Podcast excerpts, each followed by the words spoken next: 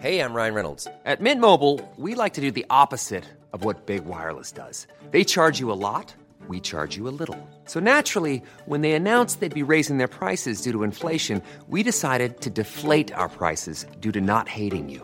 That's right. We're cutting the price of Mint Unlimited from $30 a month to just $15 a month. Give it a try at mintmobile.com slash switch. $45 upfront for three months plus taxes and fees. Promo rate for new customers for limited time. Unlimited more than 40 gigabytes per month. Slows. Full terms at mintmobile.com.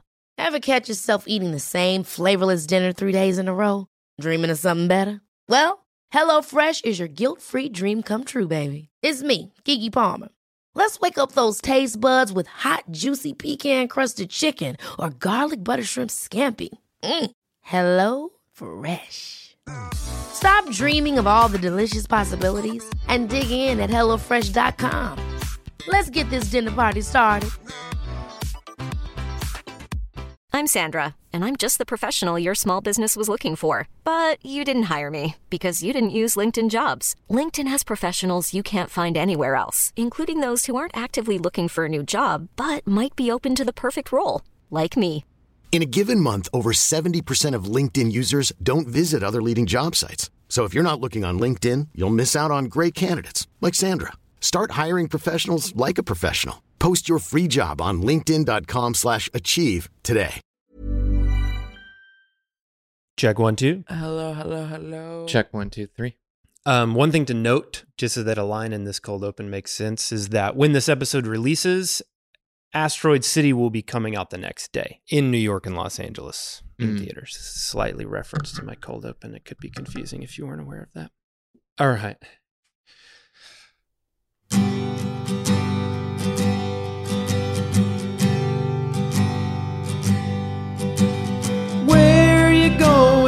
Going, Wes Anderson?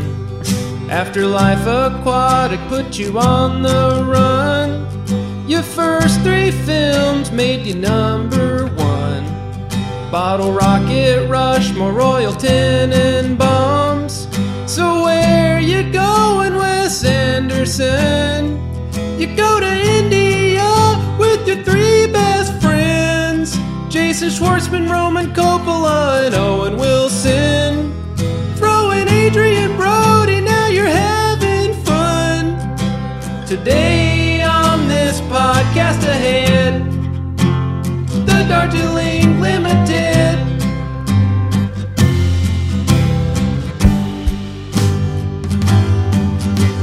So he's got a signature style. So many people wanna put him on trial.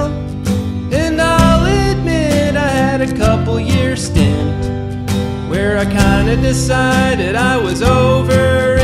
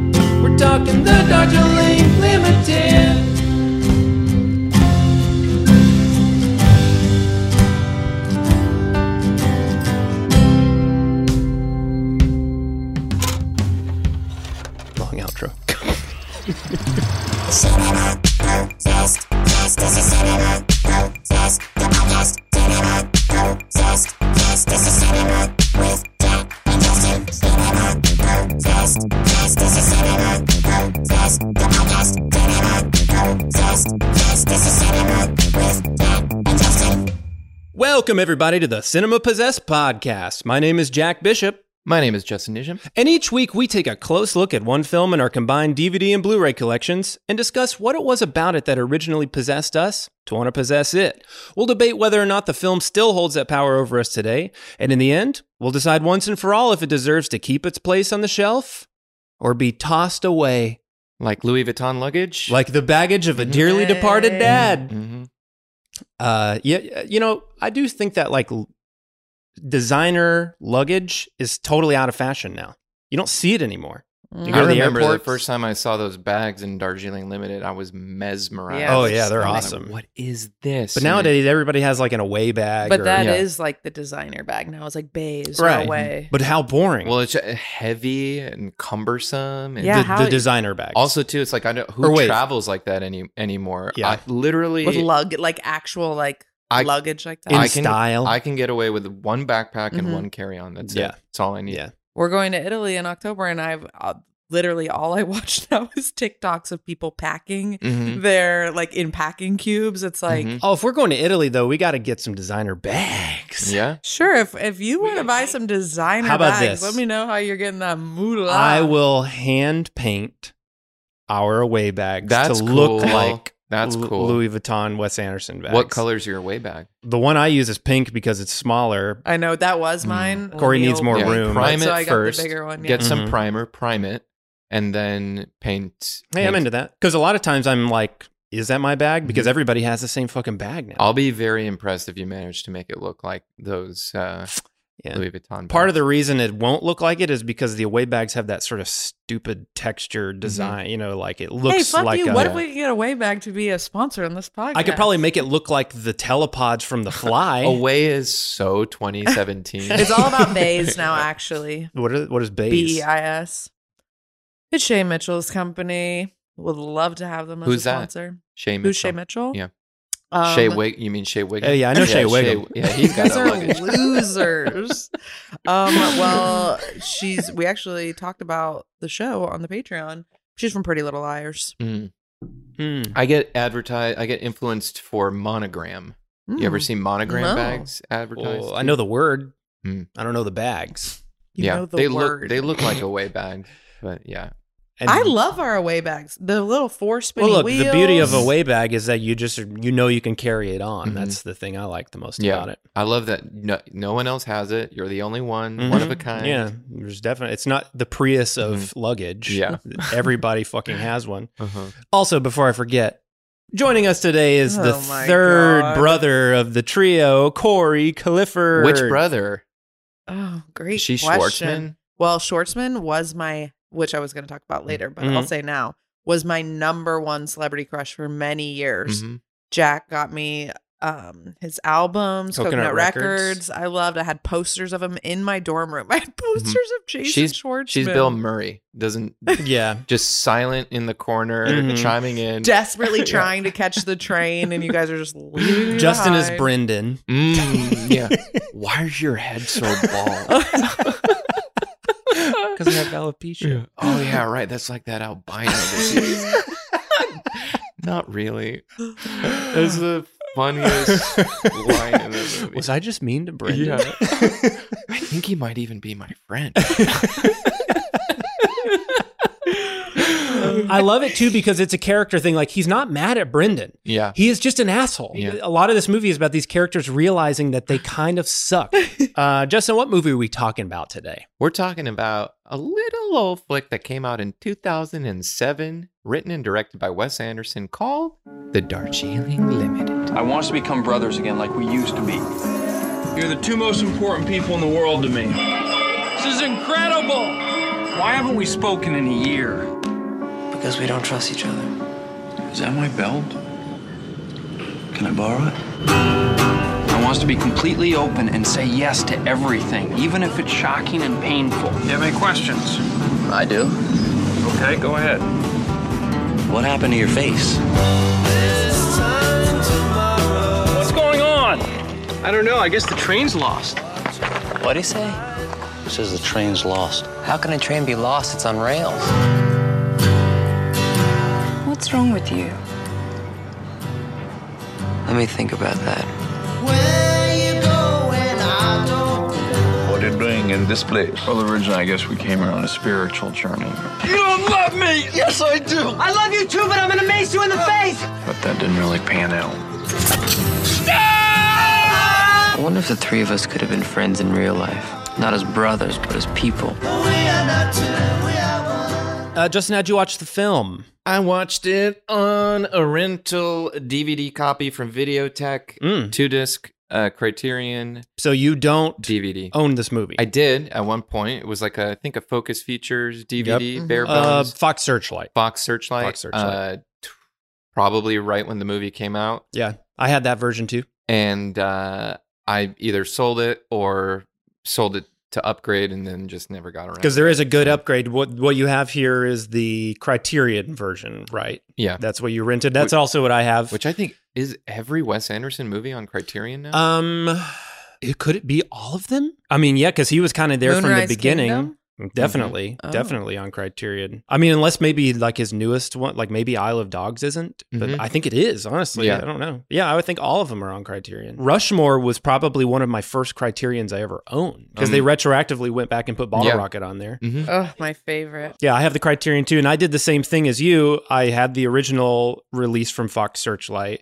Then, when Criterion released theirs, I think in 2010, I bought that. But unfortunately, at that time, I was that was in 2010. 2010, and I was still rocking DVDs back then. That's so this is a. Criterion DVD, I even though it looks like a Blu-ray. Yeah, I remember getting that DVD and then being bummed like how quickly that one came out, and I was like, Yeah. "Gosh darn it!" And you should have known because all of the like Yeah. Life Aquatic had come out on Criterion, Royal Should have Tenenbaums. known, you idiot. Yeah, Yeah, big idiots. know, Uh, but loser. and I will say it is I not to give it away what I'm going to do with this, but while this is a great set, has great special features, the transfer of the movie I thought looked very DVD to me. It Mhm. wasn't that clear. yeah, is yours DVD or is yours DVD? Blu-ray? Yeah, super okay, bit. yeah. It's- got a super bit bit vibe to it. It didn't really bother me, but I- it clearly wasn't Blu-ray. I do remember having a moment where I was so immersed in the film Mhm. that I didn't notice the quality for a while, and then I, when I snapped out of it, I was like, "Oh, Yeah. this looks like shit." What am I doing? yeah, It's pulling me but in. it was like it was a good moment of like quality shouldn't really matter at Oh, the yeah. end of the day if the movie's if good. the movie's good, yeah. but um, we watch DVDs all the time, and yeah, you just kind of get past it. Mhm. I think part of the reason was is that this case of the Criterion is like a- one of their clear cases, and for whatever reason, that's what I associate with their Blu-rays. And so I just my body thought this was a Blu-ray until Mhm. I saw the image on Mhm. screen, and I went, "Oh, this is a DVD." I forgot. I don't notice at all. mm, that's yeah. beautiful. Ignorance is bliss. Sometimes. I it must be nice to be uh, an Ignorant. ignorant. just like Neo at the end of the Matrix. I see in bits, Yeah. resolution, and aspect ratio. That's all I see. I know Um, sometimes Jack will be like, I have to fix it. I'm like, it Mhm. looks fine. Let's just watch the beautiful Mm, no way. story. So, what is your like? What was your relationship to this movie? I have a confession. Hmm. It's embarrassing. Okay, I'm getting real vulnerable on the pod right oh, now. no. give it to us. This was the first Wes Anderson movie I've ever seen. Oh, this was the first one. You hadn't Mhm. seen Oh, any of his oh, previous oh, movies. Well, that's that's, not, not too bad. bad. This movie came out in 2007. Mm-hmm. You had j- I just thought you were about to say graduated. this is the first time you'd ever watched the movie. I've, I've seen this movie more than any other Wes Anderson movie Mhm. for sure. and at that point, you were probably a year out of high school. Mm-hmm. And so I don't think that's I think this, unforgivable. there's a good chance. Well, we had you had shown No, me yeah, you Bottle had seen- Rocket you had This Rushmore and all stuff. yeah. blew me away Ugh. when I I still remember watching. did you see it in theaters This or was- did you rent it? It was a Netflix rental for Mm, okay. sure. Netflix DVD. Mhm. I know for a fact I saw the Hotel Chevalier Mhm. At the same time. I can't remember if that came on the DVD or if Yeah, I I think it did. got it online somehow. When the movie came out in theaters, I remember there was an iTunes premiere, and this was early what I iTunes. saw it on. That's, That's probably yeah. Yeah. early iTunes days. Mhm. People weren't really using it other than music. That's probably how I found out about the movie. Maybe. Yeah. Yeah. Yeah, I remember it was like promoted, like go watch the short film on Mm-hmm. iTunes. And I remember doing that. I think you and me watched it like Uh-huh. on a laptop or a computer. And then when the movie did finally come out, the short was included in Yeah. front of the feature as well, like theatrically. Yeah, I was able on this. I was able to play both together. So the movie started with Yep. That's what Ho- we the did. Yeah. short. I've only ever done that. I've Yeah. never watched the movie just without the short. I've Mhm. always watched it Hotel Chevalier Mhm. first and then the movie, which I think is probably what he mm-hmm. intends for But you that to do. I remember that. Sh- I still remember the short blowing me away. Oh my being like, god, What is it's this? Yeah. so sexy Yeah. and like, oh, I love it. I love it so much. when this movie came out, I was a huge Wes Anderson Mhm. fan, and I thought his movies were only getting better. Mhm. At that point in time, The Life Aquatic was like my favorite movie of all time. And so when this came out, I was so excited for it. We had watched all of his movies together. And I Corey think I. at that point, I was like claiming Bottle Rocket as like my favorite Mhm. movie. Although I will say that you, maybe to this day, have still never made it through The Life Aquatic That's true. without falling asleep. It's long. It's I do not know why. Maybe it's because we watch it later at night or something, but it gets almost to the same part every time and I'm gone. yeah, she just goes right to bed. Is it Yeah. soothing? It's because it's so soothing. Maybe. I don't know. Yeah, I don't know what it is. But um so yeah, when this came out, did you and I see I don't I think I went and saw this with my friend Matt. Yeah, but you always go and see movies by yourself or Yeah. and then we go see it. Yeah. And so, as somebody who was already a huge Wes Anderson fan, Mhm. This is this seems to be a movie that divides a lot of fans. Mhm. Did you come out of it being like, "This is better than Life Aquatic"? Yeah, at this, I was like, he's just getting fucking better. Everything he's doing is better. And for What the, is the divide? Well, I think actually the divide started with The Life Aquatic. A Mm. lot of people don't like The Life Aquatic. I think still to this day, that movie is still considered like one of his worst. It's maybe getting some a little bit of reappraisal. And so when Darjeeling Limited came out, it didn't really do very well. It was kind of like a, a flop. And a lot of people, I think a lot of people think it's boring. And so I remember Crazy talking. to me. Also because it's a perfect length. It's an hour and Oh a yeah, half. all Perfect. through all Yeah. through film school, I remember people being like, "I love Wes Anderson. I don't like Darjeeling Mhm. Limited though," and me being like, "It's my favorite of his movies." Yeah, I remember that making me feel stupid. Like I didn't really get something. I It was like, made me Royal feel Tenenbaums, smarter. It was clear to me like everybody loves Royal Tenenbaums. Yeah. and it was like this is a good movie, Yeah. but Darjeeling Limited was like more interesting to me. Yeah, just listening to the trailer right then, like we just watched the movie, and Yeah. listening to the trailer makes me want to watch the movie. And I still think that this movie hasn't had a proper reappraisal Mhm. from the film community, from Wes Anderson fans. That's what we're gonna do Maybe we can do that today. Maybe we can do it today because yeah, I think his movies are great. I do have a few, like I said in the song, I had a, a few years where I did kind of fall off of Wes Anderson, and it Mhm. was post Fantastic Mr. Fox. It was going into Moonrise Kingdom, which oddly enough is like most people's favorite of his movies now. It's a movie of his I think that made the most Struggle money. Um, and yeah, you, I think nine out of 10 Wes Anderson fans consider Moonrise Kingdom to be his best, his masterpiece. No way. Um, and it's the one of his films outside of the stop motion ones that I'm kind of detached from already, anyways. But in terms of his live action movies, I really, it's not that I don't like Moonrise Kingdom, I just don't connect to it. I've watched it multiple times, and every single time I have the same experience of just sort of feeling like this is the closest of his movies that comes to, to, uh, hitting that threshold where I'm annoyed by the style is in Moonrise Kingdom. it's very cute. Moonrise Kingdom Yes. is all about being cute. it's kind of the most parody version of his movies to me and just for whatever reason the story the characters the way it's told i just kind of feel detachment from it when i watch it that i don't feel with a lot of his other movies I also just don't care about kid problems.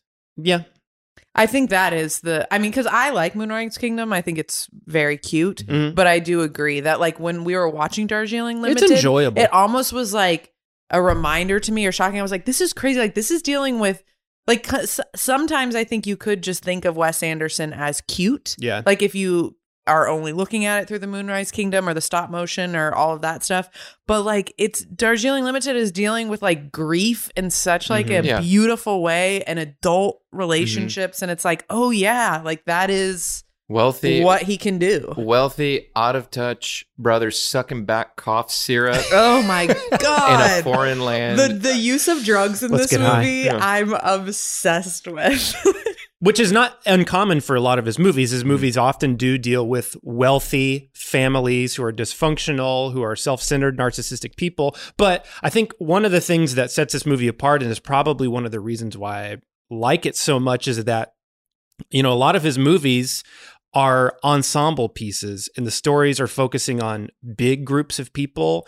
There's usually one sort of centerpiece character like Steve Zissou in The Life Aquatic or Royal Tenenbaum, Ralph Fiennes in The Grand Budapest Hotel. But the movies themselves are sort of like jumping around between all the other characters that surround that person. This movie is really a three piece.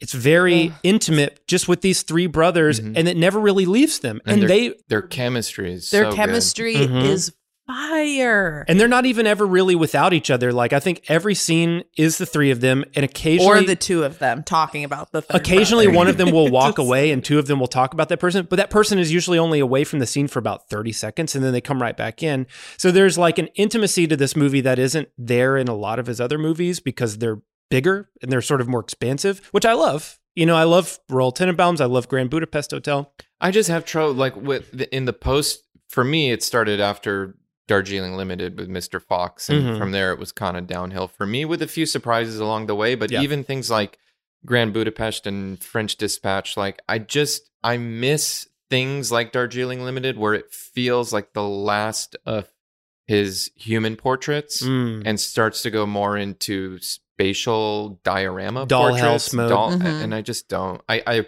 I agree. I've told you this before. I appreciate what he's doing. He's found his thing. Yep. He likes it. He wants to do this. It's not for me anymore. Mm. And and I'm worried Asteroid City is going to be just another. Will you continue to see Yes, them? Yeah. of course. But uh, in hopes that Yeah. he's gonna make me feel something again. Asteroid you know? City, I'm excited for. Me too. Honestly, I've come back around. You know, th- I was totally in that place where I was like, I wish he would just go back to what he was doing. But now I've come full circle and I'm like into the evolution of it because part of it is that why not? You know, like you wouldn't expect a painter to totally vary up their style. You expect them to continue their style and evolve. And that's that kind of painter Soderbergh. You know what I mean? well, yeah, That's yeah. true.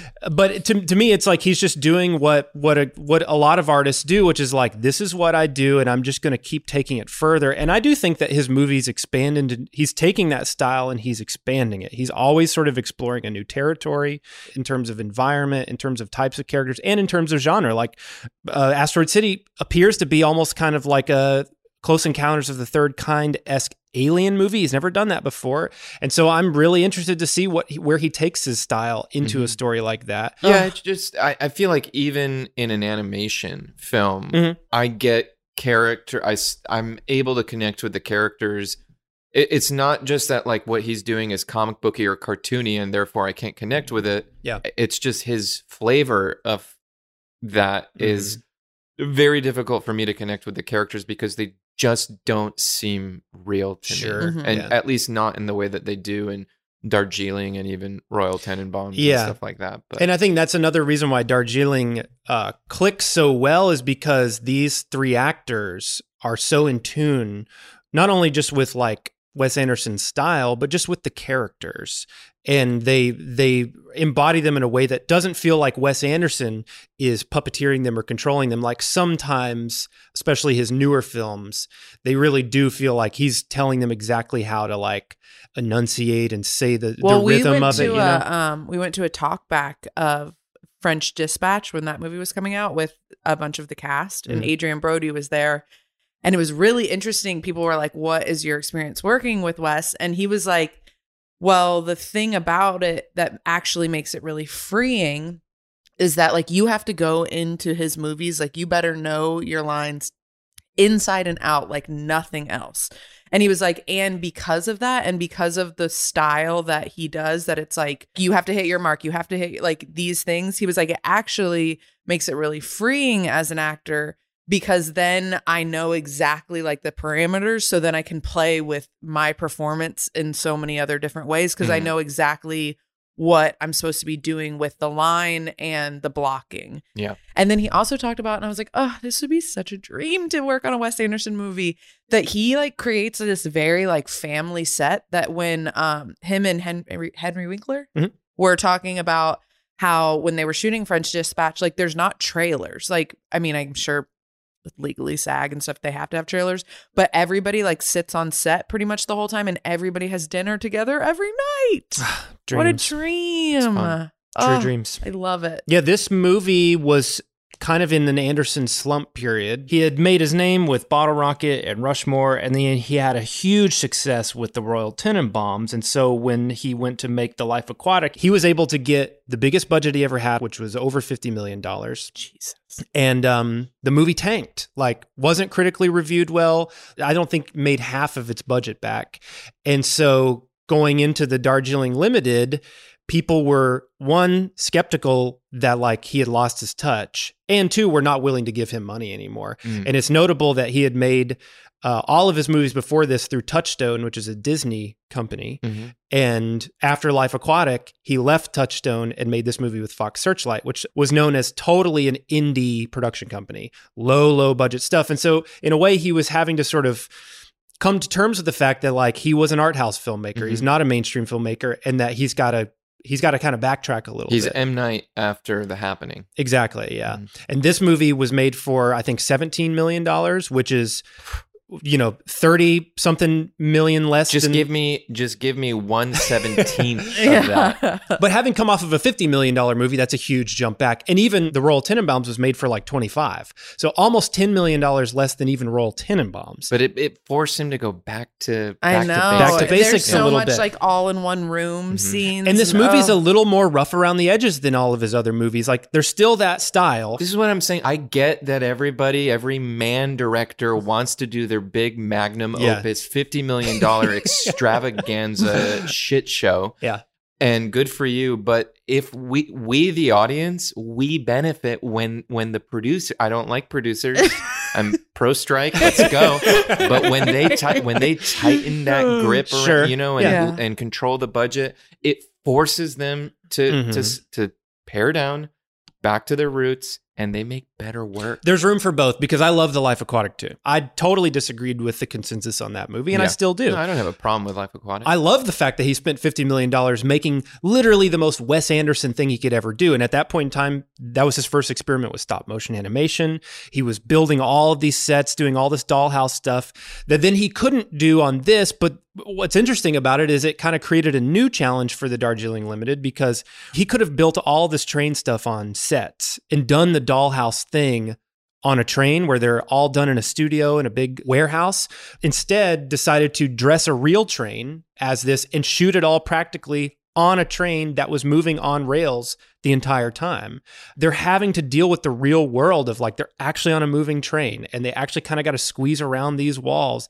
And when they're out in the markets of India, they're dealing with real people in the real markets of these places. And so there is this fun mix of that uber aesthetic with this sort of spontaneity of and that's having to deal with the real world. That's the best. Mhm. Show me the real world, but what is your lens Yeah. on this, you know? And yeah, I think unlike a lot of his movies, which are so designed, Mm-hmm. Yeah. this one does really feel the most authentic Yeah. because he's he is putting his view on a real space. but still has a very signature color palette Yeah. and, you know, wardrobe and hmm art design. It's, it's beautiful. Robert Yeoman was the cinematographer. He has done all of Wes Anderson's movies. Did you watch the commentary? No. It's a good commentary. It's between him and Roman Coppola and Jason Schwartzman. They all wrote the movie together. And then they said that they made the decision before they ever started shooting that on this movie, they're going to take what they're given. So if they ask for a car and a truck shows up on set, then a truck is going to be in the movie. You know, if it's raining out that day, they're not going to push the schedule and do it on another day. The scene that's just going to be raining outside. They Mhm. were like, we're going to let life happen in front of this movie. It's interesting that the themes of this movie are sort of about like you can try your best to control life, but life is going to kind of do its thing to you. It's interesting that that's what his experience making the film was is just sort of like let go, let the universe decide. Yeah. This movie has gotten some backlash of recent years for um, you know people will have their takes on this movie that like it's cultural appropriation that it's sort of like overly westernizing this indian culture you know i can understand if you are uncomfortable by the fact that this filmmaker that does have like a highly stylized aesthetic is using another culture for it so be it to me personally I feel like that's a little bit of a bad faith take on the movie because when I watch this movie, I see nothing but appreciation for this culture coming from Wes Anderson. And it's about characters who are doing the cliched thing of like Yeah. going to Yeah. another country and finding a spiritual journey. I think this movie is very aware of the cliches and aware of the trope. I mean, these characters are blatantly written to be buffoon. Idiot. Nobody's saying that about Eat, Pray, Love, are Exactly. they? To me, that's a But- much more Yeah. offensive version Yeah. of it. And Yeah. people do this. People Exactly. like Yeah. you, can you be a wealthy white person and go on Mhm. vacation to India and hope that, you know, something changes? Exactly. Exactly. You can and people do. And Yeah. he's telling a story about it. I don't I'm very sensitive to all that stuff too, but I'm not seeing really seeing evidence of that. Yeah. in this I film. don't either. And I think part When I of was it too. I was looking for it. I was like, I'm gonna, I'm gonna. If there's something here that I feel is problematic, I want to, you know, talk about it. Part But- of it is that it doesn't fall into a lot of the the problematic tropes of those kinds of movies. Like this doesn't mysticize the people of India. Mhm. There's not like the white savior trope. They aren't coming in and making the Indian people's lives better. Right. They're They're actually making it actively worse. making it Worse. worse. Yeah. and you know, even in the sequence where they technically save some children, one of them does die, Mm-hmm. and Yeah. gr- you know you have to live in the grief of that too. And so it's not doing the, beginning of that scene always makes me laugh because I'm just like, "Look at these, Look at these- Look at these assholes. oh, assholes! Yeah, yeah. So it's it's not doing the sort it's of offensive. so out of nowhere. It's just out of character. It feels out of. It feels like improv to me, but it's so, so funny. funny. and the the I, you could maybe argue that it doesn't have a significant Indian character, but I would argue that there's not a significant character outside of these three men. Like even their mom, Anjelica Huston, only has about two or three minutes of screen time in the movie. They're they're on that sort of picaresque journey where they're just meeting different mm-hmm. people and they come in and out of these people's lives. And I think the Indian characters that they do come in contact with, though brief, do have like interiority and their own like it's very clear that Rita, the stewardess, and the chief steward that she's in a relationship with have a real story behind their characters and they're going through shit too. We don't spend 30 minutes with them. We never are really with them alone, but you get enough of the sense to be like these are real people Yeah. who are on their own journeys too. And I think that you see so much of the beauty of India in this movie too, and the culture, and like we'll we'll get there in the movie, but like the the way in which these three like Americans are running away from their grief, Mhm. and then we see this really intense scene of death and grief, and how this community and father deal with it. I was like, oh, it's so so beautiful. Yeah. I've been talking about this in therapy recently about how we live in a death phobic society. Mhm. And it feels like that's a very American uh, thing is death phobia because it's like what we see in the Indian culture that we get to see in this movie. The way that they deal with the death of a child is like, Mhm. I don't know, there's all this really beautiful ritual that takes place Juxtaposed with, with, the flashbacks of the death of their father, the Mhm. funeral of their father, which and is so like, the cold. stiffness. of- yes, yeah. exactly. And so I think the movie is respectful of the culture and to the people the way you would want a movie to be, you know, unless you're just against the idea of an American filmmaker coming in and doing anything about Americans within a culture, another culture. I'm just not that way, you know. I think you you can explore other cultures. Maybe in maybe across Wes Anderson's work, he maybe could do a little bit more work for inclusion and diversity in his Mhm. cast. for sure. and that's yeah, that's a fair argument for him. I mean, I do view Anjelica, uh, not the filmmaker, but I Mhm. view Anjelica Huston's character and what she's doing in India to be a little bit problematic. for sure. sure. But I think that but in the same way that Yeah. these brothers are problematic, Yeah. Right, like they yeah. come Yeah. from a problematic family. Exactly. It's fitting for her. It Ex- feels yeah. like feels- it works for yeah, her so character. spot So on. it's like that's not a reflection of Wes Anderson. Exactly. He makes movies kind of about anti-heroes. Like Mhm. all of his movies are about really flawed, Yeah. sort of frustrating people. Right. And that's what we all love about him. Well, let's take a quick break. When we come back, we'll continue talking about the Darjeeling This is Paige, the co-host of Giggly Squad, and I want to tell you about a company that I've been loving, Olive and June. Olive and June gives you everything that you need for a salon quality manicure in one box. And if you break it down, it really comes out to $2 a manicure, which is absolutely insane. It's also so easy to get salon worthy nails at home with Olive and June. The difference between how your nails used to look when you did them yourself and now with the Mani system is a complete game changer. The best thing about Olive and June too is it's a quick dry. Dries in about one minute, lasts for five days, and full coverage in up to one to two coats. Visit oliveandjune.com slash perfectmanny20 for 20% off your first system. That's oliveandjune.com slash perfectmanny20 for 20% off your first system. Ryan Reynolds here from Mint Mobile. With the price of just about everything going up during inflation, we thought we'd bring our prices down. So to help us, we brought in a reverse auctioneer, which is apparently a thing. Mint Mobile unlimited premium wireless. Ready to get 30, 30, bit to get 30, bit to get 20, 20, 20, bit to get 20, 20, bit to get 15, 15, 15, 15 just 15 bucks a month. So, Give it a try at mintmobile.com slash switch. $45 upfront for three months plus taxes and fees. Promo rate for new customers for limited time. Unlimited more than 40 gigabytes per month. Slows. Full terms at mintmobile.com. Limited.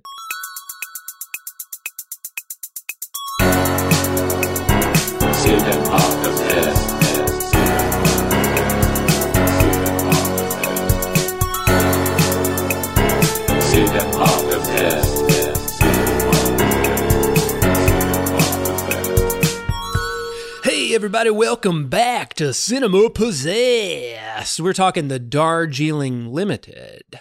Let's talk as, just a minute about Hotel Chevalier, since that is, uh, we all watched it before the film. You talk like Marlene Dietrich, and you dance like Zizi Jeanmaire. Was this Wes Anderson's first sex scene? Hmm, that's a great question. I definitely think it was his first time experimenting with nudity. Mm-hmm. He has since explored it even more, and now I think he's kind of like into it because French Dispatch had quite a bit of nudity.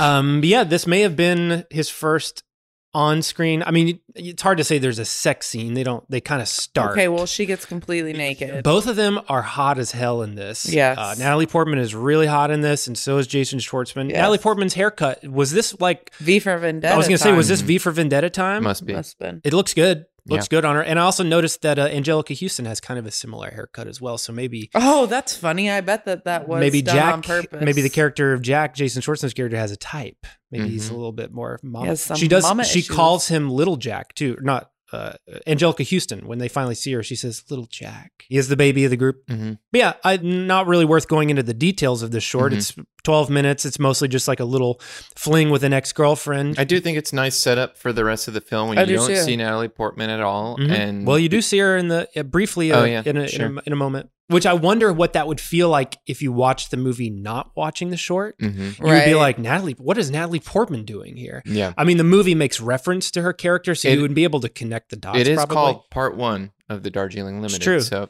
to me, it feels like canon. It's meant to be seen Mhm. before the movie. He wrote the short film first as its own standalone thing before they ever started writing the Darjeeling Limited. They shot it a year before they made the Darjeeling Limited, so this wasn't attached to the production. Uh, Wes Anderson said that he had such a fun time shooting it that he was like, I want to make a short film before every feature because it's just a fun way to kind of warm up into it.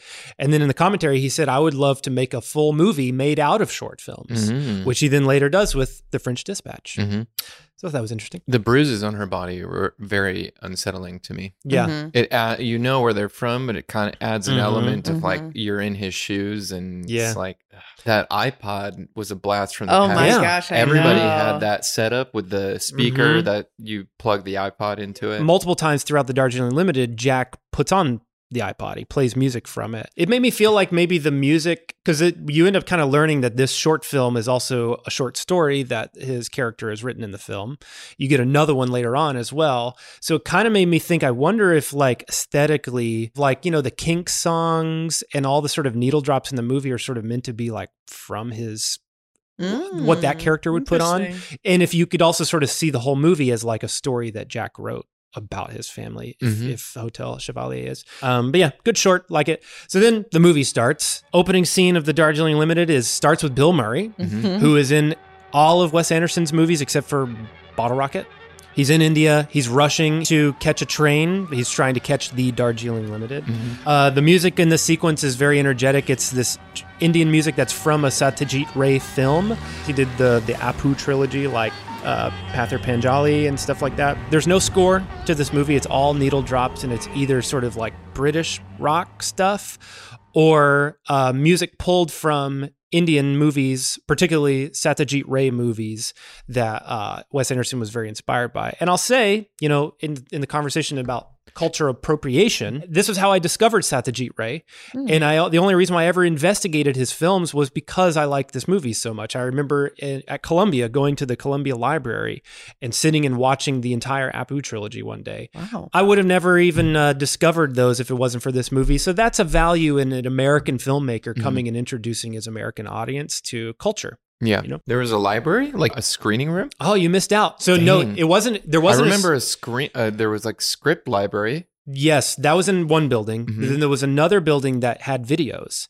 But there wasn't like a screening room. You would just go to these little um, booths that had a television and either VCR or DVD. Mhm. And I don't think you could take the movies out. You had to watch them in the library. Mhm. So anybody who's at Columbia, I assume it's still there. If you're listening, go check it out. If you didn't know it exists, they have the, they have everything. Wow. Bill Murray's only in this movie for about two minutes, Mhm. but yet they said in the commentary that he traveled to India twice, once to shoot this sequence, and then once to shoot the like kind of dream sequence that happens at the end of the movie. That's like a thirty-hour flight. yeah, for for two yeah, but minutes of screen time. fly- flying private or Mhm. first class and just enjoying his life. Yeah. So there's there's this slow motion sequence now, right? Yeah, And- so as and- he's running towards the train, he's about to miss it, and all of a sudden, Adrien Brody's character Peter appears and is running beside him and beats him to the train, and it goes into slow motion. There's this long tracking shot as he's running towards it, and the Kinks song uh, "This Time Tomorrow" comes in. This time tomorrow, where will we be? On a spaceship somewhere, sailing across an How do y'all feel about Wes Anderson slow motion stuff? You still love it? You like it? Do you feel like it's overdone? Does it does it ever feel inorganic when it kind of comes kicks in for you? I love it. I love it. it. hits me in this perfectly. movie i you know i do feel like some of his later movies it some it maybe kind of hits me in a bad way Mhm. but i can't say i can complain about anything that he does from this movie backwards you know I feel like mean? Wes Anderson aesthetically, I kind of said this at the beginning, but like it is what I wish I could make my whole life look like. Mhm. It's the colors that he uses. I mean, you can kind of everybody. see. I know, but I Yeah. okay, and ai ai loves wes anderson That's true. Mhm. but I feel like you're diminishing, but like No, no, saying no, things sorry. like that. I'm not trying to, but- yeah. You too. I mean, look at our entire house. It's Yeah, yeah, yeah. very No. like it, Wes Anderson inspired. The It- colors and everything. Like it's popular for a reason because Exactly. it's like oh, it makes you feel good. and it truly comes from him like there really i- you know you can see a lot of his influences in various different filmmakers and periods but like he really has carved out his own style that is completely him And that's why things like AI can copy it so easily is because Exactly. he's made it so specific. And that's why I think people have turned on him is because a lot of people appropriated that. You know, a lot of Which I think is him. It's lesser like why are you're going to turn on the person who created it. Yeah, like, that, that's part of the reason why I've come back around to him because I'm like, yeah, you hmm, even though you just guy. tried to make me feel small. I wasn't trying to make you feel small. Mhm. You know, I like uh, these slow motion tracking shots in this movie. I think are particularly neat because all the slow motion tracking shots in this film are to a Kink song. There's three Kink songs in the movie. Each time they appear, they appear over a slow motion tracking shot. It's always a character running towards something. You know, like in this one, he's running towards the train. In the uh, middle one, it's during the funeral. They're walking towards the tuk tuk. And then at the end, they're also running back towards the train. And all three of those moments are in significant periods of the movie. So this one's Mhm. sort of like introducing you to who these characters are.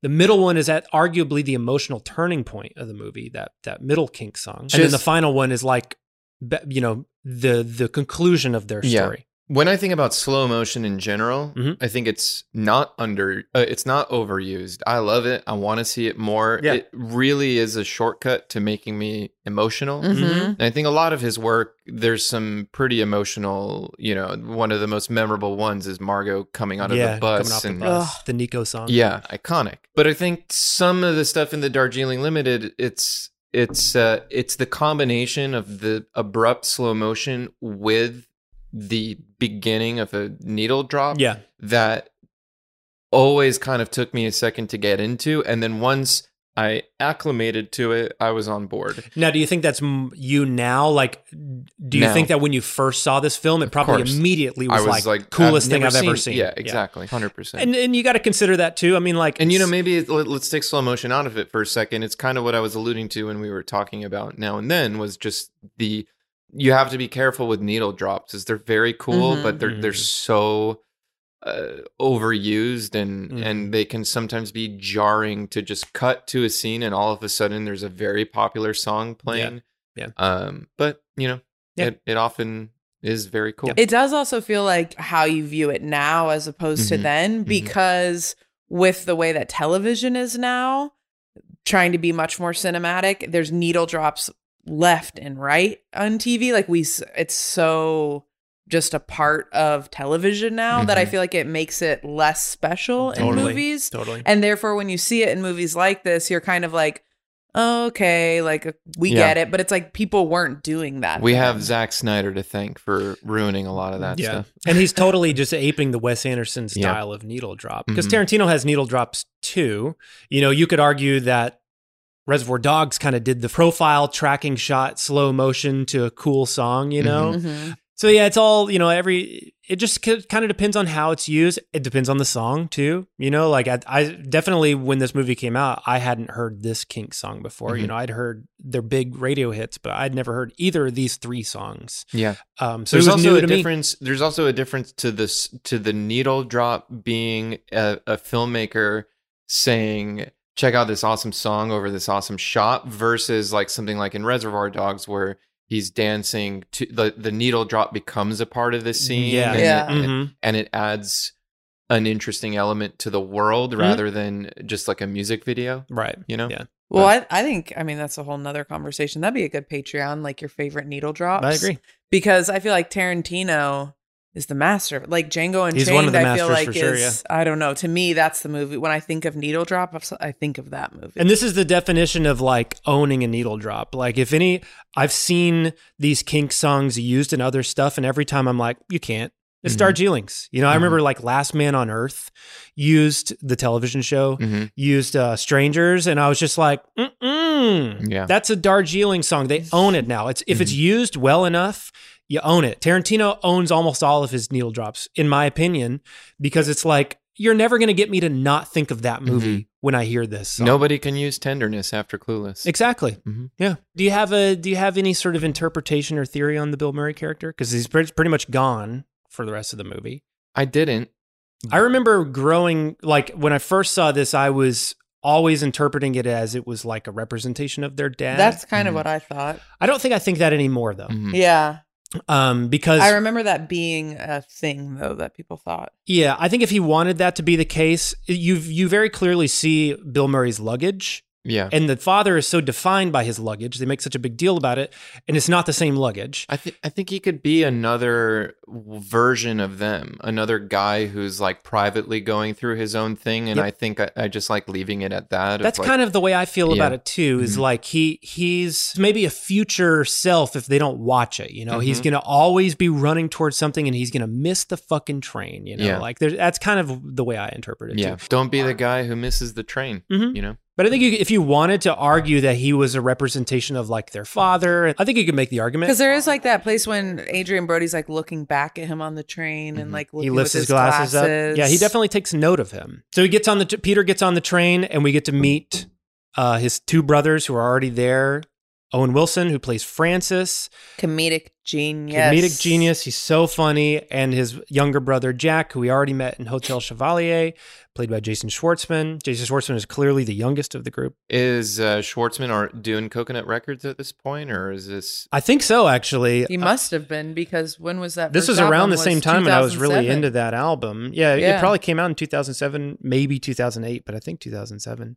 And immediately you start to get the dynamic where it's like Francis is kind of the control freak. Take your order, please. Let's see. We want meat or fish? I'm gonna have the chicken. Jack, you want to try the fish? I bet that's delicious. And Peter, the lamb? Chicken, a fish, and a lamb? How does that sound? Now, who wants a soup? Raise your hand. Three soups. Sure. That's Could you not order for me, please? What? Order for yourself. He says, Why haven't we spoken to each other in a year? I want us to become brothers again. Find ourselves. Go on a spiritual journey. Let's seek the unknown. Be completely open. Say yes to everything. Wow. Work on the where you have a better Owen Wilson than that. Yeah. It's so funny that he's like, we're going to go on this spiritual journey and say yes to everything. And then is like, I have a very specific itinerary for us that my assistant Brendan has printed and Yeah. laminated for Yeah, us. hopefully we'll never see it.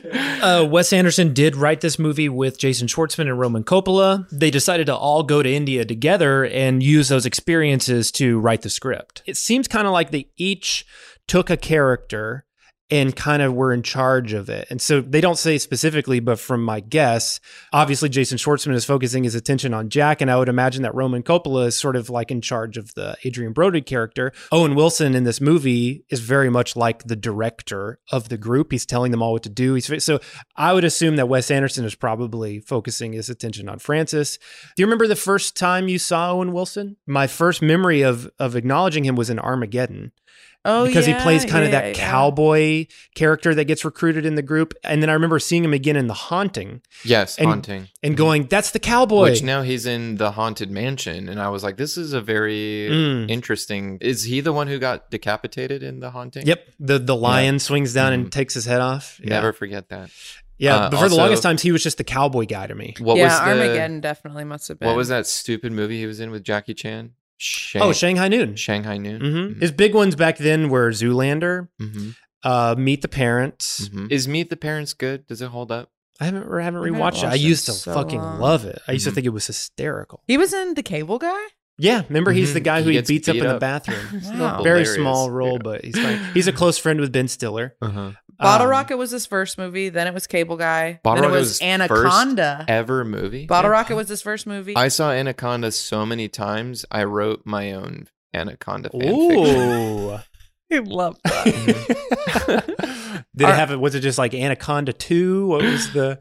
No, I just I kind of just adapted Yeah. the the script into a sh- short story. Anaconda Nights. Yeah. Uh, Owen Wilson's character has these bandages all over his face. He's telling them about this motorcycle accident that he had. I really don't remember a thing, but then continues to go into like great detail. Great the detail, which I think is so funny Yes. without any jokes. It's just his delivery. I remember when this movie came out, this came out a few months after Owen Wilson had attempted suicide.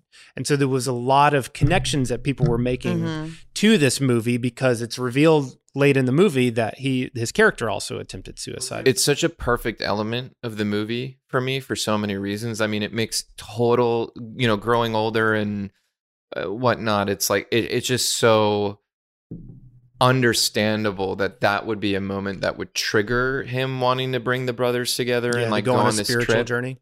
And then the choice to wrap his head in bandages for the entire movie not only is hysterical Mhm. to look at, but adds a spiritual component to it where it's like kind of this turban thing that he's wearing. it's Mm-hmm. totally, like yeah. the headpiece Mhm. takes on this spiritual element of transformation Mhm. and spiritual healing through death. Yeah. I, I found it so funny and so moving at the same time. Speaking of that outfit, I once on Halloween almost got fired from my serving job wearing that Owen Wilson outfit. Do you not remember this, Justin? Why in did Chicago? you get fired? I didn't get fired. I almost got fired. I got sent home. I was a terrible server back then. I Uh-huh. never was a great server, Uh-huh. but it's particularly in Chicago at Hackney's, I was the worst server. Mostly because I was disinterested and I just forgot to put in food orders all the Mhm. time. It was like my thing. I just I would take an order and I would walk away and I would not put it into the computer. And then 30 minutes later, people would be like, Can you check on our food? And I'll be like, Oh shit. And I would go put it in. That was constantly what I did. I would do it with drinks Ugh, too. that makes my Horrifying. Terrible Yeah. server. That's the worst feeling. Uh-huh. And The I was getting in worst. 30 trouble. minutes. Yeah, no when you're food. like, Oh my God. yeah, that's Yeah. so weird. Yeah. It's not in here. Ah, it's the kitchen. Yeah. Yeah. I would have to come up with excuses. And I was getting reamed out by the management constantly. Like they were always getting on to me. I think it was like two days before Halloween. They said all the servers come dressed in costume. So my costume was Owen Wilson in the Darjeeling Limited. So I had the suit and I had the bandages all over my face the, the exact same way with the with the nose and everything. And um, this one particular table kind of snooty couple on a date. They put in like a bottle of wine and I didn't put it into the computer. and they did this thing where they were testing me because they just waited and waited and they waited for like two hours. Oh my. And I never brought the bottle of wine. And I noticed they were being mean to me. Like I noticed they were kind of being rude, but they never once said, Where's our wine? And then after like two hours of waiting, I came over to the table, like, Can I get you anything else? And they were like, Yeah, can you get us the manager? I was like, Okay. And I brought the manager over and they were like, We ordered a bottle of wine two hours ago and he never brought it. And I was like, Fuck, I didn't. But I was also like, why didn't you fucking check in on it? Mm-hmm. My manager took me in the back. I'm dressed as fucking Owen Wilson, the Darjeeling Limited. Choose my ass out in a way that I was like, I'm getting fired. Like, you do this all the time. You're a terrible server. Go home. Go home now. And I didn't know if I was going to be able to come back the next day, but it was the most mortifying thing to be dressed in this bandaged get up and to be chewed out and almost fired at your job. And when Jack ended up quitting that job, wasn't the manager like, I can't believe he you're was getting pissed. to quit? He was because you, I wanted to. You got fire me a you. job at a fine dining restaurant called Feast, and um, so I was like, "Fuck yeah!" Because I made no money at Hackney's too. It was just a place where you just didn't make very yeah. much money. I remember the food being good. Though. The food was really good, but it's just like if you're a bartender, you can make money, but servers made shit. Mm. Um, but Feast was fine dining, and you made a ton of money. And I was like, finally, I'm gonna get to make some money. So yeah, I remember going in and being like, putting in my probably not even two weeks notice, just being like, I'm quitting tomorrow. and the manager was like, I'm so fucking pissed that you were able to quit before I could. He did not you." say that. He literally said those exact words, and I was like, sorry. Hilarious. And thank God you got me that job because if they had called them, I got a good guy for you. He's the best server at Hackney's. and I remember my first day at Feast going up to a table with a bottle of champagne, and it was the first bottle of champagne I'd ever oh served. Oh my god! And, you know, rather than do the proper thing of carefully taking the cork off, Oh my God. I literally stuck my thumbs No! under the cork and blew it across the restaurant. You're lucky you didn't take somebody's eye out. To the customer's credit, they thought it was hysterical. They were like, woo, we like you. You're Yeah. awesome. but I just wasn't thinking that's how bad of a server I was. Yeah. Funnily enough, when I came to LA and I got a serving job here, I was the best server at the restaurant. Yeah. And that just tells you how service in service LA is. Yeah. Uh, Jason Schwartzman's character is a short story writer. When he shows the short stories to his brothers, they always read them as if they are true to life things. And Jason Schwartzman has to go like, all the characters are fictional. I laughed out loud when Adrien Brody's reading the short story and laughs, and Jason Schwartzman's like, "Oh, what part are you on?" He was like, "Oh, I was just laughing at something unrelated." yeah, there's a lot of really funny moments in this too. Like there's a point where uh, Owen Wilson takes out one of his teeth, and then Adrien Brody goes, "When you do something like that, can you like preface it with saying like forgive me for this?" And then Owen Wilson immediately goes, "Whoa, you just spit in my eye. Can you back up a little?" it's so funny. uh, Wes Anderson did write this part for Adrien Brody, even though he'd never worked with him before. Perfect. He's so perfectly cast in this Mm-hmm. movie. He's such a snackety snack. And wow, wow, wow. I love him in this movie so much. Yeah. Yeah, he was a huge fan of him from Steven Soderbergh's King of the Hill. Mm. which Adrien Brody plays like this kind of rough and tumble teenage character in. And he had Mhm. always loved his performance in that. And so that's what he was thinking of when he wrote the character. We get introduced to the train stewardess, Rita, who is played by Amara Karan. She's great. She's Yeah, really she's good. so good. There's an immediate sort of attraction between her and Jason Schwartzman. They end up having sex with each other in a train car. The first time I saw the movie, that was a more shocking sex sequence than the Natalie Portman one in the short film because at one point he like licks his hand and like puts it down to like lube her up. I remember thinking like, "Well, this is," and she says, uh, "Don't come in me," and I remember thinking like, "This is kind of like." For Making Wes your heart Anderson, go pitter patter. Wes Anderson's kind of growing up a little bit with this movie. Yeah. Jack, Jason Schwartzman's character is kind of like the lone wolf of the three. He's sort of always on the verge of bailing. And Francis, Owen Wilson's character, can feel that. And so he ends up stealing his passport from mm-hmm. him and forces Adrien Brody to give him his passport because he doesn't want any of them to leave. Yeah. So then they end up making a stop and they go to a market. And there's a really cool shot at the beginning of this market that starts out on the roof of the building. And it's wide and it sort of pans across like these families doing laundry on the roof. And then it like zooms in on the market as like their little car thing comes zipping in and then they step out. I don't know what they would call it in India, but in Thailand they call these little cars tuk tuks. We rode in a couple tuk tuks when we took our honeymoon in Thailand and thrilling but terrifying adventures. You were way more scared. I was like, Woo! I love the automobiles in this movie. I think Mhm. they look Oh, yes. cool. Yeah. Especially, I don't remember what color that cab was, but in the end, there you see like a red cab, and it looks awesome. Mm-hmm.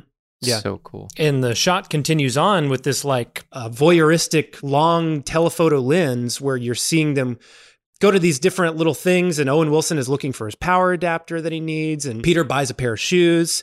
And Jack buys a pepper spray. Just a cool little oneer. Jack, Jason Schwartzman's character, reveals to Owen Wilson's character that Peter has uh, a child, or like his his his girlfriend's pregnant. Seven months. Seven months pregnant. Mhm. He's keeping it a secret from Owen Wilson. This is a funny moment too, where he uh, Jason Schwartzman refers to him as Rubby, Yeah. And Owen Wilson's like Rubby, and he's like, yeah, you know, holds his temples because so funny. Adrien Brody's got headaches. Mhm. I feel like you could be called Rubby sometimes because you have headaches. Uh-huh. About once a week. I just love the stupid randomness of nicknames. When I was working at a restaurant here in LA, I noticed that all of the bussers were calling me Platanitos. And I had no clue why they were calling me that. Mhm. And they were like, uh, no, for no reason. And eventually I like cornered one of them and I was like, why do y'all call me Platanitos?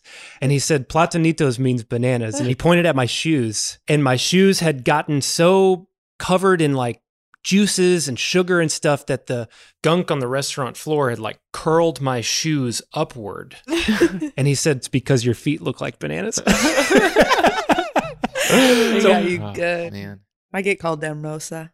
Mimosa? Hermosa. Hermosa. ah. It means beautiful. Yeah. Hey, better than bananas. I hired a private detective to track down mom. She's living in a convent in the foothills of the Himalayas. We'll be there in six days. How is that possible? I guess she became a nun, apparently. You know what she's like. A nun? Apparently. Did you talk to her? No, I didn't. Does she know we're coming? I think so. How do you know she wants to see us? She probably doesn't. But maybe she does. Why didn't you tell us sooner? Because I'm trying to protect you from all the painful emotions this is probably going to stir up. Well, aren't you kind of doing that right now? Yeah. I'm scared too. in the commentary, they would talk about how they would get stuck on certain moments where they wouldn't really know what to do or what to say. And then Jason Schwartzman would say, Well, this is a bad idea, but in TV, this is what they would say. And it was usually like making the subtext text. Mhm. And every time he would say it, Wes Anderson and Roman Coppola would be like, We kind of like it. and he'd be like, Okay, they were like, We ended up loving all of your quote unquote bad ideas. I don't like that line where he was like, I don't know, probably from our upbringing. Yeah. It's like, come on. Ditch that line. they you, you know they it. if i'm into the movie you can be on the nose with things you know what i mean Yeah. if you're irritating me in other ways then i'll get irritated by the on the nose stuff but wes anderson's really good at writing this kind of wes anderson-y dialogue in a way that sometimes you know m night Shyamalan has his Shyamalan dialogue that sounds Mhm. shitty coming out of some people's mouths but good coming out of others Yeah. and again these are three actors that just know the wes anderson style What whatever made you think that any line would sound good out of Mark Wahlberg's mouth? that's true that's where he started that was your first apart. mistake. Um, they're getting more and more irritated with each other, and conflicts kind of come to a head when Peter is shaving, and uh, Francis notices that it's their dad's shaver, and Francis says, "I- "I don't think Dad would have liked that." Mhm. There's a lot of connection to to material things that these characters have. Their Mhm. dad died a year ago, so it's been a year since they've seen each other, and it becomes revealed that Peter has taken a lot of their dad's stuff Mhm. and is wearing his sunglasses, his belt, his keys, Shaver. shaver, and Francis doesn't like this. But um, in a feels like in a kind of competitive way. Yeah, exactly. They're competing over Mhm. the material things Mhm. of they, they kind of like base their worth on what they inherited from this Mhm. person. Is that Dad's razor? Yeah. Can I say something? What? You don't have permission to take his property that belongs to all of us and use it for yourself as if it's yours. Jack agrees with that, right, Jack? Plus, Dad would have hated it. Why? That's my opinion. I know him well. That's a terrible thing to say. Well, I don't mean it to be. I just don't want you to get the feeling that you're better friends with him than we are, or something weird like that. And also, you can't leave your wife just because she's pregnant. Jack agrees with that too, right, Jack? Stop including me. I was his favorite. He told me that with blood all over him, laying in the street right before he died. How is that supposed to make us feel? Francis, Yeah. here's your bell.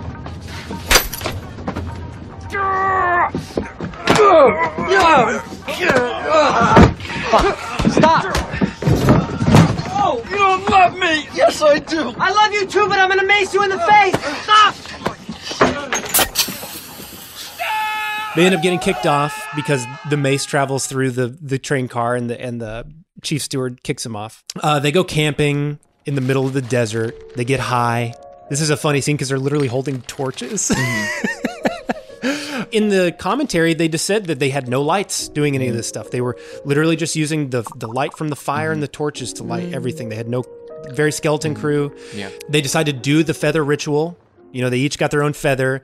They supposedly read the directions on how to do it. They all walk off, they do the ritual, they come back, and it's revealed that they all did it differently. And that Jason Schwartzman threw his feather into the wind. Francis is like, No, you were supposed to make the wish, blow on it, then bury it. Mm. Peter says, Oh, I didn't get that. I still have mine. but now they have this one feather left over that Yeah. becomes significant. And I love the ending of this scene where Jack goes, Wouldn't it be great if we heard a train go mm. by in the distance? Not really. Probably be annoying. Yeah. Such an unexpected thing for the movie. I don't know. The movie is just full of little surprises like mm-hmm. that that Yeah. break the world for me in such a good yeah, way. because it feels like an improv line. Well, almost. it also just shows like tr- such a true sibling dynamic to Mhm. me of like even when all this other stuff is going on, like you still are like you're fucking dumb or like you know like like no, I don't see that. But it also and too, then you like a- immediately feel kind of bad, and so you're like, but this is a good Yeah. idea. Yeah. Like, It's also too. It's like, why is Schwartzman saying that? Like, what makes him think that that would be like a romantic moment? feels like a little brother in this Such moment a little too. Like, brother. yeah, shut up. Um, so yeah, they're walking. They're they're literally lugging all of their fucking thousands of suitcases around. their So their funny. printer and laminator that falls off of the pile and breaks. Each one the of those ground. suitcases is probably five thousand Oh, yeah. dollars or more. Yeah, and they end up seeing these kids crossing a river on this Mm-hmm. little like rope boat thing, and Owen Wilson says, "Look at these assholes." Yeah. Not doing. They're not doing anything wrong. And immediately the rope snaps. There's this kind of like action sequence where they all run and dive into the water. They each grab it. There's three kids, so they each grab one. Uh, Francis and Jack get their kid out, but Adrien Brody gets kind of stuck in his. The the rope ends up snapping again, and they go flying down the the river. All the sound cuts out. This is a kind of an intense moment, and he comes crawling out of the water, bloodied, and he's going, "He's dead. He's dead. The rocks got him. I couldn't. Oh, you know, he so slipped. sad. I couldn't save mine." Mhm. What do you think the significance? Obviously, there's three boys for three brothers. What do you Mhm. think the significance of his character losing one is? Well, he has a child on the way. Mhm. He's about to bring a child into this world that he's conflicted about. and the dad died in his arms. Mhm. Mhm. And so I think emotionally, could be a turning point for him to get jazzed about the. I think it is. Yeah. the kid, I think realizing he wanted to save this kid and couldn't is almost like him realizing that he wants the baby. Mm. Um, Do you also do you also see it as a version of him potential like they're saving some aspects of themselves too? Like they're he couldn't he I'm gonna he die. still has some more work to do. that's And- true. If you if you look at these three little kids as potential versions of these three characters, one of them could die, Mhm. and he's already conf- he's clearly the most emotional about his dad's death. Which is shown in the way that he's like holding on to his dad harder than everybody else. Yeah. He's stealing all the things and stuff. Yeah, and he, he's the one who's reacting the worst at the in the flashback scene at the. hmm He's the most sort of frantic. And, yeah. Yeah. Well, I think they all are because of the way Jason Schwartzman's writing about it in his stories. It's just the three Mhm. different ways they're dealing with grief. They're all struggling with it, and it's because they're so detached from each other that they can't Right. heal and detached from their mom as well. You know, the whole family is is broken. They go back to the village where the children are from. They bring the body. The ch- child's father is played by Irrfan Khan, who I recognize from uh, Slumdog Millionaire. Mhm. He's also in Life of Pi. Apparently, he's in a Spider Man movie, but we do not speak of such things on this podcast. Mm-mm. Um, just lost like. We lost for sure. 40,000 followers. Good riddance. Um, Jack. So they apparently they did actually find this village when they were on their little uh, journey writing the script, and as they're leaving, they get invited to the funeral. And this is where we get our second Kink song, "Strangers," which I parodied in the cold open of this.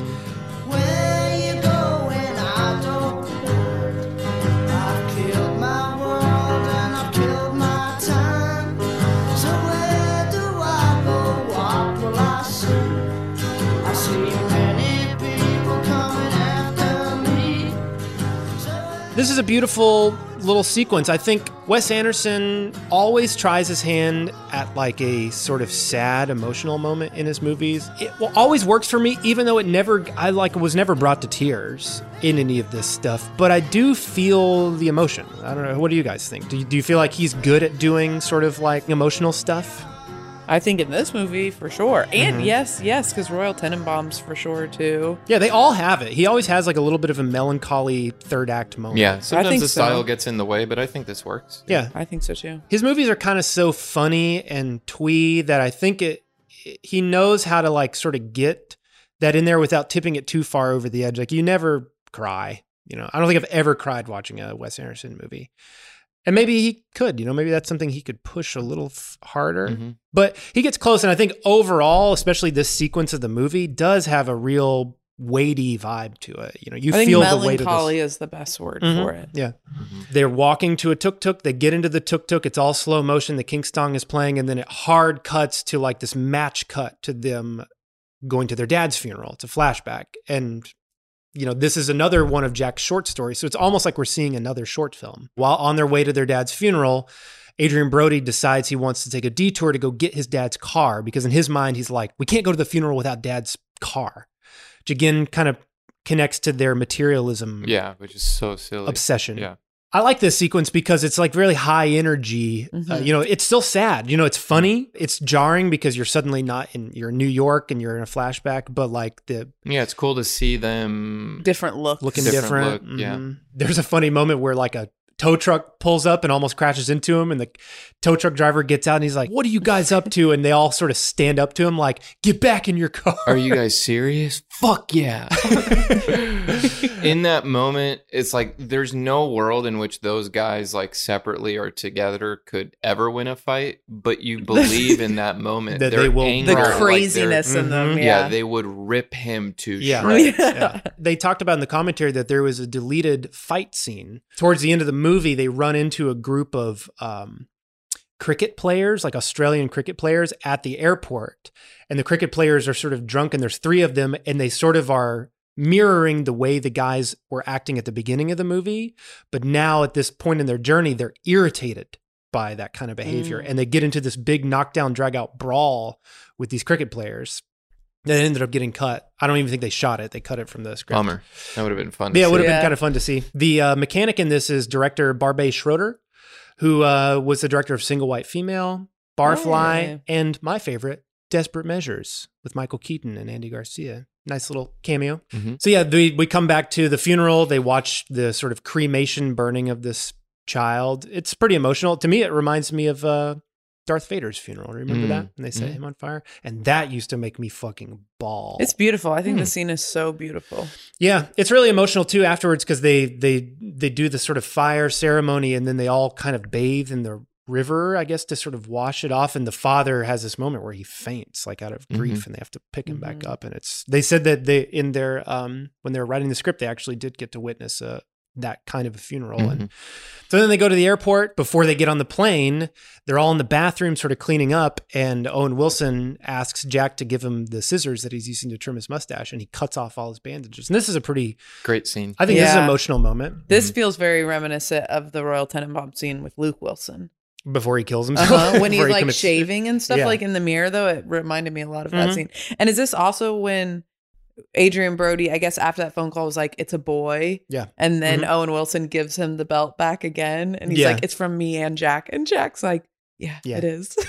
and he reveals too that he bought a little sweater for his for his son at the market. And he was like, I bought it to be Yeah. both. Uh, it, I felt like it was unisex or whatever, but it looks better as a boy. But yeah, he cuts off all his bandages, and we get to sort of see the all the wounds on his face, and he still looks kind of fucked up. And he goes, guess I still have some healing to do. Metaphor. Mhm. He does Thanks look for pointing that out. up, yeah. But it's sweet because Jack says, You're getting there. And then Peter says, It'll definitely add character anyway. And then Scar Tissue by Red Hot Chili Peppers. Oh, plays. that a fish you Yeah. saw. They're about to get on the plane and then suddenly decide, you know what? We haven't completed our journey. I love that it happens in silence. Like Yes. that Me you cannot too. hear a word Yeah. they're saying. And that it's Adrien. It seems as if it's Adrien Brody spearheading it. yeah, he rips up the ticket. Yeah. It's funny. There's a behind the scenes where you can watch this the scene with the actual onset audio. They're just going. You can like watch them Mm. doing the take, just making those weird noises. Fine. And one thing that make this scene makes me think about is on their way back, they're walking, and it's not a slow motion, but it is like a profile tracking shot. And Jason Schwartzman's character never wears shoes in this movie; he's always barefoot. Mhm. They're all in suits, barefoot. Makes me think of the Abbey Road cover, Beatles Abbey Road, which they all kind of look like that too. And Paul McCartney is classically wearing no shoes in the Abbey Road cover. And it made me think hmm. that's probably where the inception of the slow motion tracking shot as people are walking in Wes Anderson movies I mean, that could be where it all began. It's probably just him looking at the Abbey Road cover and like imagining, you know, what that would look like. Live or Yeah, exactly, Video. like- yeah. It feels like it must be sort of an influence. So yeah, they end up going to see their mom. There's a cool shot where there are three of them are driving a motorcycle, but they're like kind of piled on. They're so cute. It's kind of Dumb and Dumber style, to be honest. and they're actually driving it. You know, there's no, you can fully see that Adrien Brody is the one driving this motorcycle. And then as they pass by, you see another little tuk tuk come behind them that has all their luggage still, which is a really Yeah. funny shot.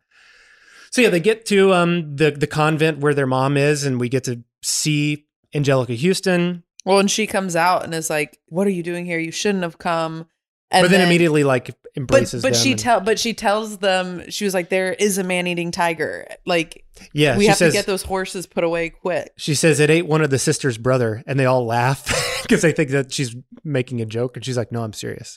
this whole sequence sort of feels like Black Narcissus or something with like the bell tower and the blue hour background. It's really beautiful. Well, I love it so much because I feel like this is where you see that Owen Wilson is just their mom because she is doing. She's like, "Okay, so what do we Mhm. want to have for breakfast tomorrow? You probably want to have the porridge, and you want to have the toast. Raise you your wanna-" hand if you Yeah. want eggs. Yeah. Yeah. And so they confront her. Adrien Brody tells her that she's gonna he's gonna have a child, and they he asks her why weren't you at Dad's funeral?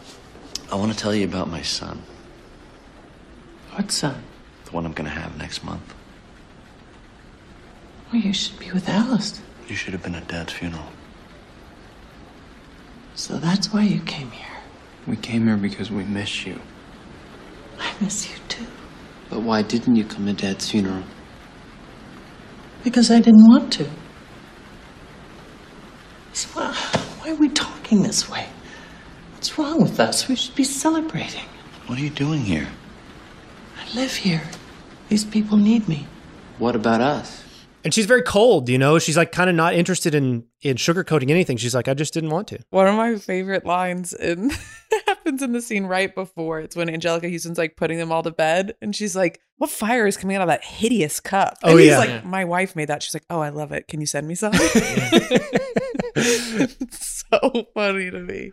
they're sort of expecting to have this moment where she's going to apologize or mother them in some way and it's kind of aggressive and then right before they're sort of about to be like "Oh, well i guess this isn't going to work out she says maybe we can express ourselves better without words. And they do this thing where they just sit and stare at each This other. This is the most emotional scene to me. i agree. I think this is the most emotional scene and the great rolling stones song comes on. Well, you've got your diamonds and you've got your pretty clothes, and the chauffeur drives your cars. You let everybody know, but don't play with me, cause you're playing with fire. She is so good in this mm-hmm. scene. Like when it's just a close up of her Oh, face. 'cause she has she looks amazing so eyes. Beautiful Yeah. too. When it's like the close up of her face and she's just welling up with tears. You're just like, oh God, you feel everything. Yeah, and as they're staring at each other, you get this what you would say is the dollhouse sequence of this movie, where you go into their train of thought, is what they refer to it as. And so it's what all these characters are sort of thinking about this moment. and it's this kind of dream train car that you're passing through and you're seeing all the characters from the film. You see like the two little boys that they saved. You see Brendan, but he's in a airplane, but it's in the cart, you know, so it's this sort of magical realism. You see Natalie Portman, she's like laying in the hotel bed that we saw in Hotel Chevalier. And yeah, you see Bill Murray in the train car too, which leads me to believe that Peter is still thinking about that man. If you think about that opening scene with Adrien Brody running with Bill Murray, Adrien Brody gets on the train, but Bill Murray misses it. And maybe Adrien Brody could have helped him, you know? And so there's there is a little bit of like he couldn't save his dad. He couldn't save the How boy. Could you ha- what is he going to push Bill Murray from behind? he could have grabbed his hand. You know what I mean? Like they were all running together. Bill- he could have. He was way. No. too You don't think there's anything there? No, there's no way he could do that. Bill Murray was already so far behind and So gave far up. He behind, stopped yeah. running. You don't think that thematically kind of connects with the character? He could. He's thinking about I could have helped this man on his journey, but I didn't. No, I think it's just like that could be that could be me. I disagree. I think he could have helped him. He could have grabbed in a movie. You could have grabbed the hands and pulled. Take them my hand. Yeah. Take my Maybe if he had let go of some of that luggage, he could have taken his hand. Bill Murray needed to let go of some of his. Yeah. Maybe that's what he's thinking. He missed the train because his, he he was holding on to that Mm-hmm. luggage. Yeah, you got to let go of your baggage, your literal baggage. Your emotional baggage. Um, That labyrinth had that theme too. True. you that's know? true. Good And that's kind of tie-in. what this podcast is all about in a lot of ways too. Mhm. We're sort of like the Darjeeling Limited. But we're telling people to hold on to their Hold baggage. on to your plastic. Well, buy it on Amazon. We're saying think about it. We're saying consider whether you want to or not. Um, That's why I support video rental stores because you don't have to buy it. You're supporting a small business. You're getting a curated selection from real nerds who love movies. hmm nerds. Uh, and also you see the the the the tiger at the at the end of the train car too. Yeah. It's a cool little puppet. In the commentary, they said this was uh, they were struggling with how to write this scene with them confronting the mom, and I want to say it was Roman Coppola who said, "Well, you know, sometimes acting exercises you can kind of find this stuff by just like." Doing this exercise where you just stare at each other and you communicate the scene with your eyes. So, if we don't know exactly what to write dialogue wise, let's see if something will come out of us staring at each other and trying to do the scene silent. And so they did it. Wes Anderson, Jason Schwartzman, and Roman Coppola, they did it. And they came out of it going, we should just do that in the movie. We should have the hmm. characters stare at each other. That's Yeah. how they found it. Good. And yeah, this is kind of a significant turning point. They I kind of all come out of this exercise feeling like they understand. They wake up the next morning and the mom is gone. But they decide before they leave, let's do the feather ceremony with the one feather that they have. And they do it right. They do it together.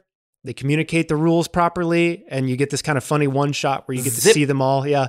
They all do sort of a weird movement with a noise, Mhm. and it goes one by one. They all blow on the feather.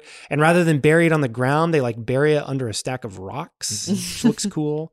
And uh, they head back. As they're heading back, Jack reads them the last page of his newest short story, Hotel Chevalier. Whatever happens in the end, she said, I don't want to lose you as my friend.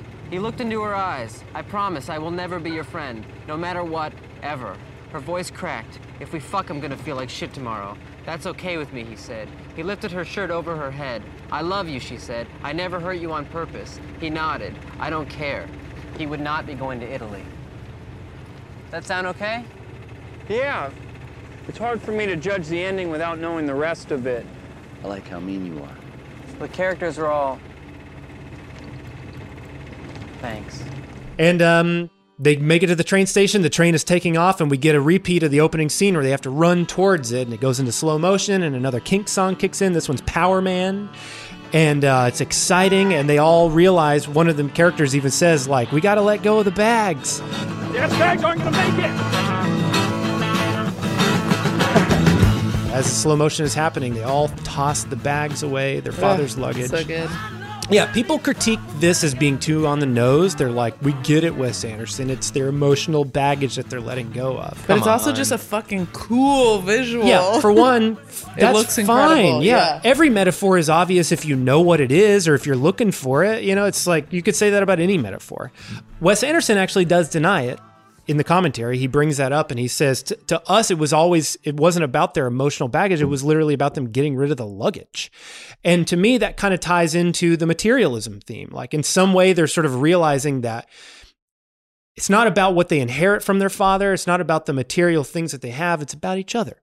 Yeah. You don't take any of that stuff with you to the afterlife. Mm-mm. You leave it behind. But I still like the way it looks. I still like things. and even in that interpretation, it's still not that different than emotional baggage. So I still think it works Yeah, fine too. it works. Um, and yeah, they get back on the train. There's a one little coda basically where Francis pulls out the two passports that he took from him and he tries to give them back, and they say, "You know what? You hold on to them." Sweet. It is sweet. Yeah. And it kind of like repeats what they did before. He says like, "Let's go have a drink and a smoke," and they, you know, they're gonna maybe go on another little journey with Mhm. each And there's another stewardess who gives them sweet lime, Yes. and she gives Adrien Brody a look. Oh, that's true. Adrien Brody better not. I, I do think that the movie, while this is a happy ending, I don't think it's necessarily saying that these guys are fixed. You know, like Definitely not. They're still p- capable of being assholes and narcissists, and You do the work; it works Yeah. for a couple months, and then you go back to your old habits. and they had a mo- you know they had a significant journey. Yeah. Doesn't mean that they're completely different people by the end. And the the final song, I forget the name of it. Uh, oh, Champs Elysees. Mm-hmm. Oh, Champs Elysees. Again, it's another like kind of Paris themed Mm-hmm. song, which I think is connected to Jack. Jack has the last shot in the movie. He's the one who sort of throws the cigarette out and the camera pans away. So to me, that's another way in which this whole story is almost being told through Jack's point of view. You know, this is a Jack short story or long story. Um, and he would soundtrack it with this song. And that's the end of the film. Good one, too. It's a good one. Well, let's take one last break and we'll be right back to do final thoughts on the Darjeeling Limited.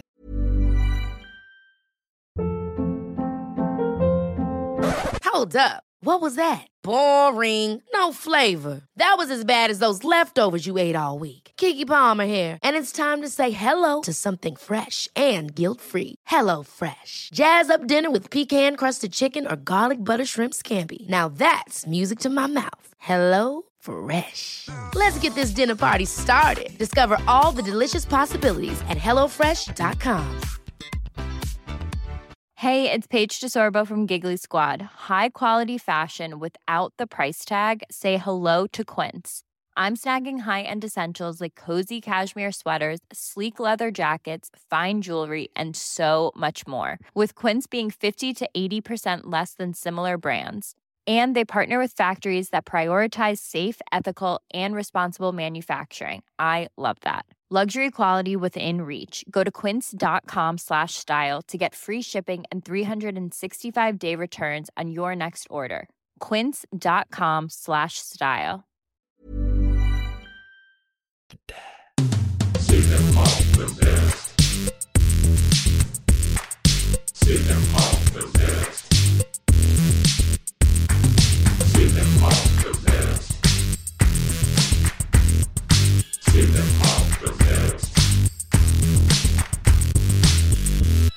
Oh, cinema possessed. oh, cinema possessed. And we are back. We're talking final thoughts on Wes Anderson's 2007 film, The Darjeeling Limited. Corey? I love this movie. I it makes me really want to go back and watch all of Me Wes too. Anderson's other movies. It's kind of put me back in the Wes Anderson mood. And you know what? Mm-hmm. Tomorrow, I'm going to go see Asteroid City, and I can't wait. It's tomorrow? Oh yeah, I know. I got my my stomach just dropped. I was like, what? Um, we're gonna go see Boogeyman this weekend, and we couldn't see Asteroid City. Did you see? Oh, you're gonna We're see gonna it? see gonna see Boogeyman this weekend. What's is there any hype about it? Chris or- Messina, I love him, Mm. and he's the main guy. Corey's hyping it, basically. Hey, I gotta support my. I'm tired of my that name. I feel like there's or- like four Boogeyman. Boogeyman? I'm so confused by the whole thing about it because the posters, there's literally just a black poster with the word the boogeyman on it. There's no actor's face, there's no monster's face. I'm like, yeah. what, how, how do you expect anybody to go see this movie? With the one with the hand, with the teens in the hand, did you see I that? really want to see that. That looks like it could Talk be to me. Spooky. I think it looks really good. It was like the, all the rage at South by, I'm excited for it. Mm-hmm. uh, or was it Sundance? South by. It was South by. Um, Oh, but could have been. Sundance. I actually think it was Sundance for some reason. It doesn't matter. Um, Asteroid City. Asteroid City. Yes, I'm excited to see that. I really want to go back and watch all of his other movies because I wonder if this is my favorite Wes Anderson after watching this one. Mm. Um, I wouldn't have thought that until this rewatch, but oh my gosh, every every single moment worked for me. There wasn't a moment that didn't work for me. It's so funny. It's so sweet. It's so poignant, uh, melancholy, all of the words we've used. I absolutely love it. And um, it reminded me that Jason Schwartzman was my number one crush, crush for a reason. He's the lead of Asteroid City. I can't wait. Yes. Um, yeah, I I would just you know I say this all the time, but I would really love and honored be honored to be in a Wes Anderson movie. So um, You listening, Wes? we know you're listening. um, yeah, this movie rules. Justin, thought. Final thoughts. You ever pull down your Schwartzman and inspect your asteroid city? Damn. You know I do. you know I do. Oh man, yeah. L- this movie is a sweet. And I say, "Oh God, I have Rush more of them." Oh my god. wow. Royal Tenenbaums. I don't know. Or Royal Pain in my tin and bum. Yeah. Oh boy. Gotta go. Oh my god. Oh, I meant to ask, have you ever had sweet lime? No. What is sweet lime? I just googled it. It is um Mosambi juice. Mosambi is um I think just a specific type of lime. It's often flavored with sulfurous black salt, earthy cumin powder, tangy chaat masala. Hmm. we every episode we always realize there was some sort of food or drink related thing that we should have incorporated. Yeah, sweet lime. Should have given Let's us be more on it, guys. I Now on, know. We think want- about we need food and yeah, well, let's have some fun. Hell yeah. Um, yeah, this movie's a sweet, sweet lime. I love it. It was my entryway into Wes Anderson. I don't think I've ever felt any way about his movie as I did about uh, this one. Mhm. I was looking for problems. I was looking for a reason to say this movie. You were coming in with dated, arms crossed. doesn't hold up, and it it from the opening frame it just m- melted melted Mhm. me.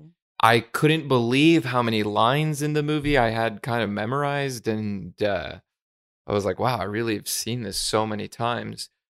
And uh, still good, and it's magic. It leaves me with a magical feeling like Labyrinth. I remember I, I had a dream about it the night after I watched it. It just like kind of sunk into my consciousness.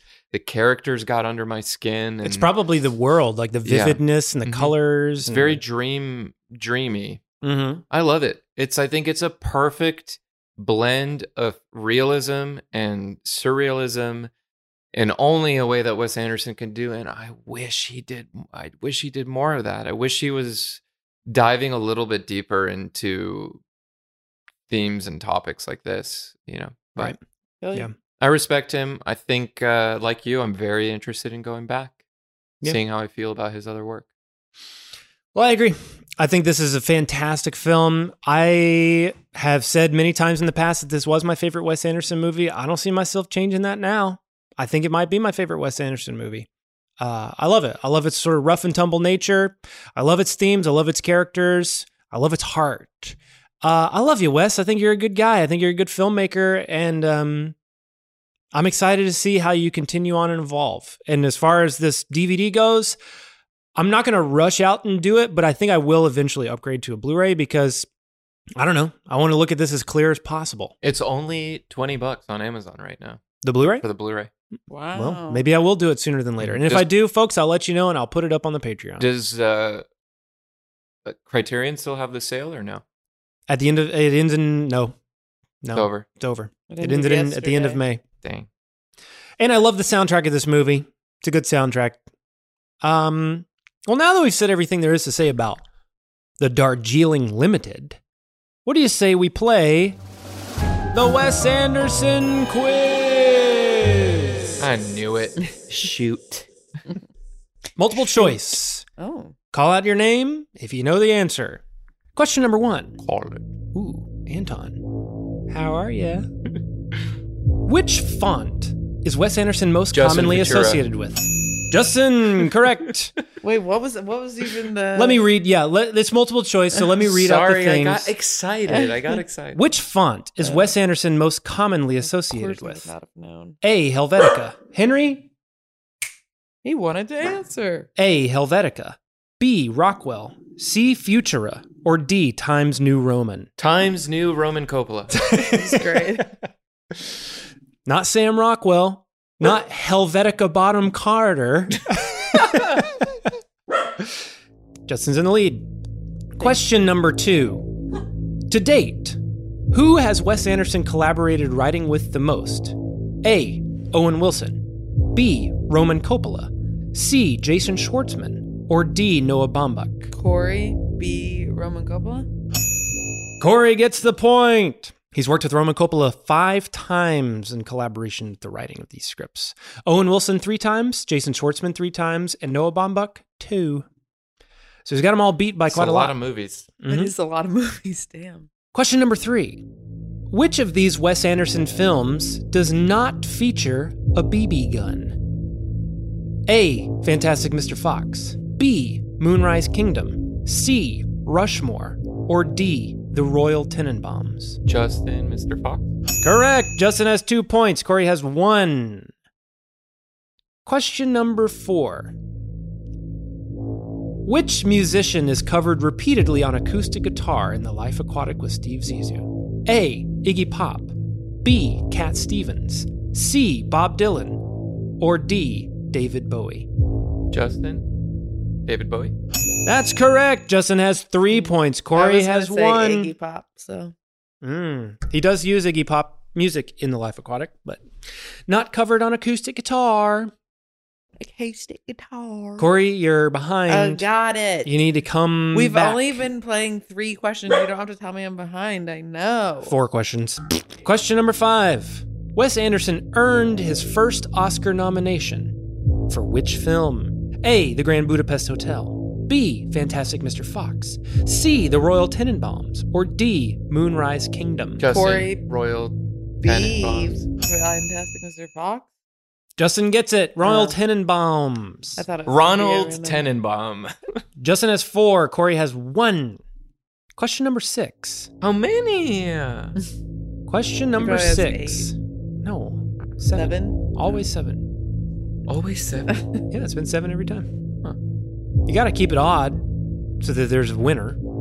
I did. No tie. I, I did six. yeah, but you always make the then. last question worth all the points. I know. Because I try to make it fair.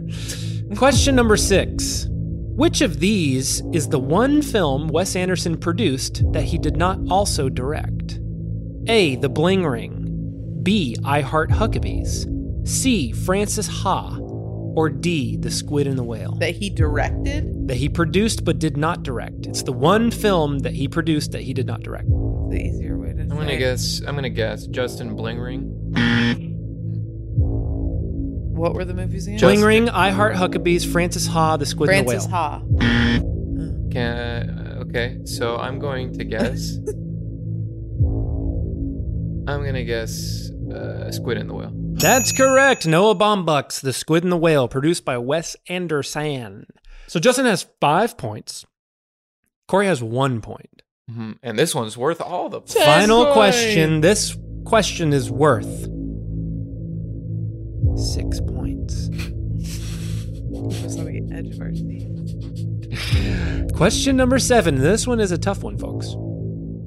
Wes Anderson lends his voice to a singing giraffe in what animated children's film? A. Madagascar. B. Sing. C. Zootopia. Or D. The Secret Life of Pets. Justin Corey B. Zootopia. Sing. Corey wins! Whoa. Sing. And he's also in Sing 2 as well. Corey wins the Wes Who Anderson that? quiz. Why would he do that? Probably from the animation world, you know. Probably somebody from the since he did all of Fantastic Mr. Fox and Who Isle got of who got more questions right? Justin. Okay, just curious. Justin, we're a team. I am. But the hardest question was worth the most points, and it put Corey right up there. Did you guess or did you actually know? I didn't actually know, but I figured it was one that had that was about singing. I don't know why. but There you go. She won by two points too. She got seven points total. You only got five. Sorry. Nice. He's just trying to pit us against each other, and it'll never work. Yeah, you should be. That's what competition's all about. What Jack- makes it interesting? What movie are we watching next week? Well, Justin, I think we're watching John Singleton. we're watching 1991's John Singleton debut film, boys in the hood. No, see, you said boys in I in the hood, but it's I- actually boys in the letter in. That's the just hood. my accent, though. That's not what I said. You said in, and I'm boys saying it's in. in the boys in boys, Boys in, in the, the hood. Boys in the hood. Thank hood. you guys so much for listening. Oh, See before we leave, week. before we leave, I found this feather in the yard. I pointed it out to Corey the other day. You picked that up, Jack. Bird feathers are extremely. Mm. I cleaned it. I looked up how to clean it. I soaked it in alcohol. I soaked it in a peroxide. I bathed it in dish soap. I did everything short of boiling this thing to make sure it's clean. This is, I believe, a crow feather. It was sitting in our yard. Ugh, it's giving me the EV. it felt like it was a sign. a sign. okay. You want us all to blow on it? And I did look into what crows mean, and yes, they are bringers of death, that's for sure. But they also, in some cultures, signify protection and strength. And I thought maybe we could do a little feather ceremony to end the podcast. What do we say?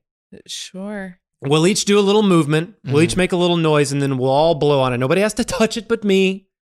We'll Jack, all blow on it together. Do you remember when we were on a walk and we saw a crow, a hawk eat a crow or a crow eat something? yeah, we What saw a hawk Eat a crow, come fly down and snatch up a crow. Yeah. And then it dropped the crow in front of us. Yes. Oh, that was creepy. Okay, here we go. Okay, make a. What do we do? We make a wish. Mm, yes, make a wish. yes, no clue. So wait, what makes this interesting for the audience? Like how they can't even see what we're doing. we or- could do it quickly and just be done with okay, it. Okay. go. Did you blow? No, we blow it together. Oh, okay. Sam. Okay, now we all are blowing.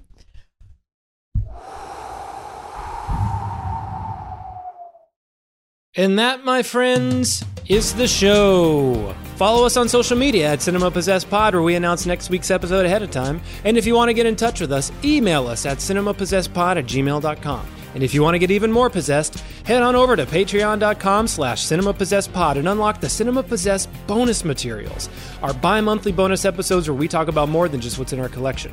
Plus, you'll gain exclusive access to our Patreon-only giveaways and community message boards. Don't forget to rate, review, and subscribe on Apple Podcasts, Spotify, or wherever you get your pods.